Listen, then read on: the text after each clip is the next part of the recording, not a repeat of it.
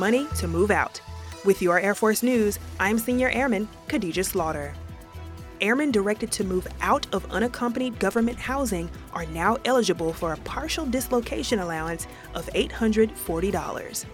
The allowance is a one time flat rate payment to help with the cost of moving. It was previously only available to family households. An airman at Nellis Air Force Base, Nevada presented the idea to expand eligibility beyond family type government housing.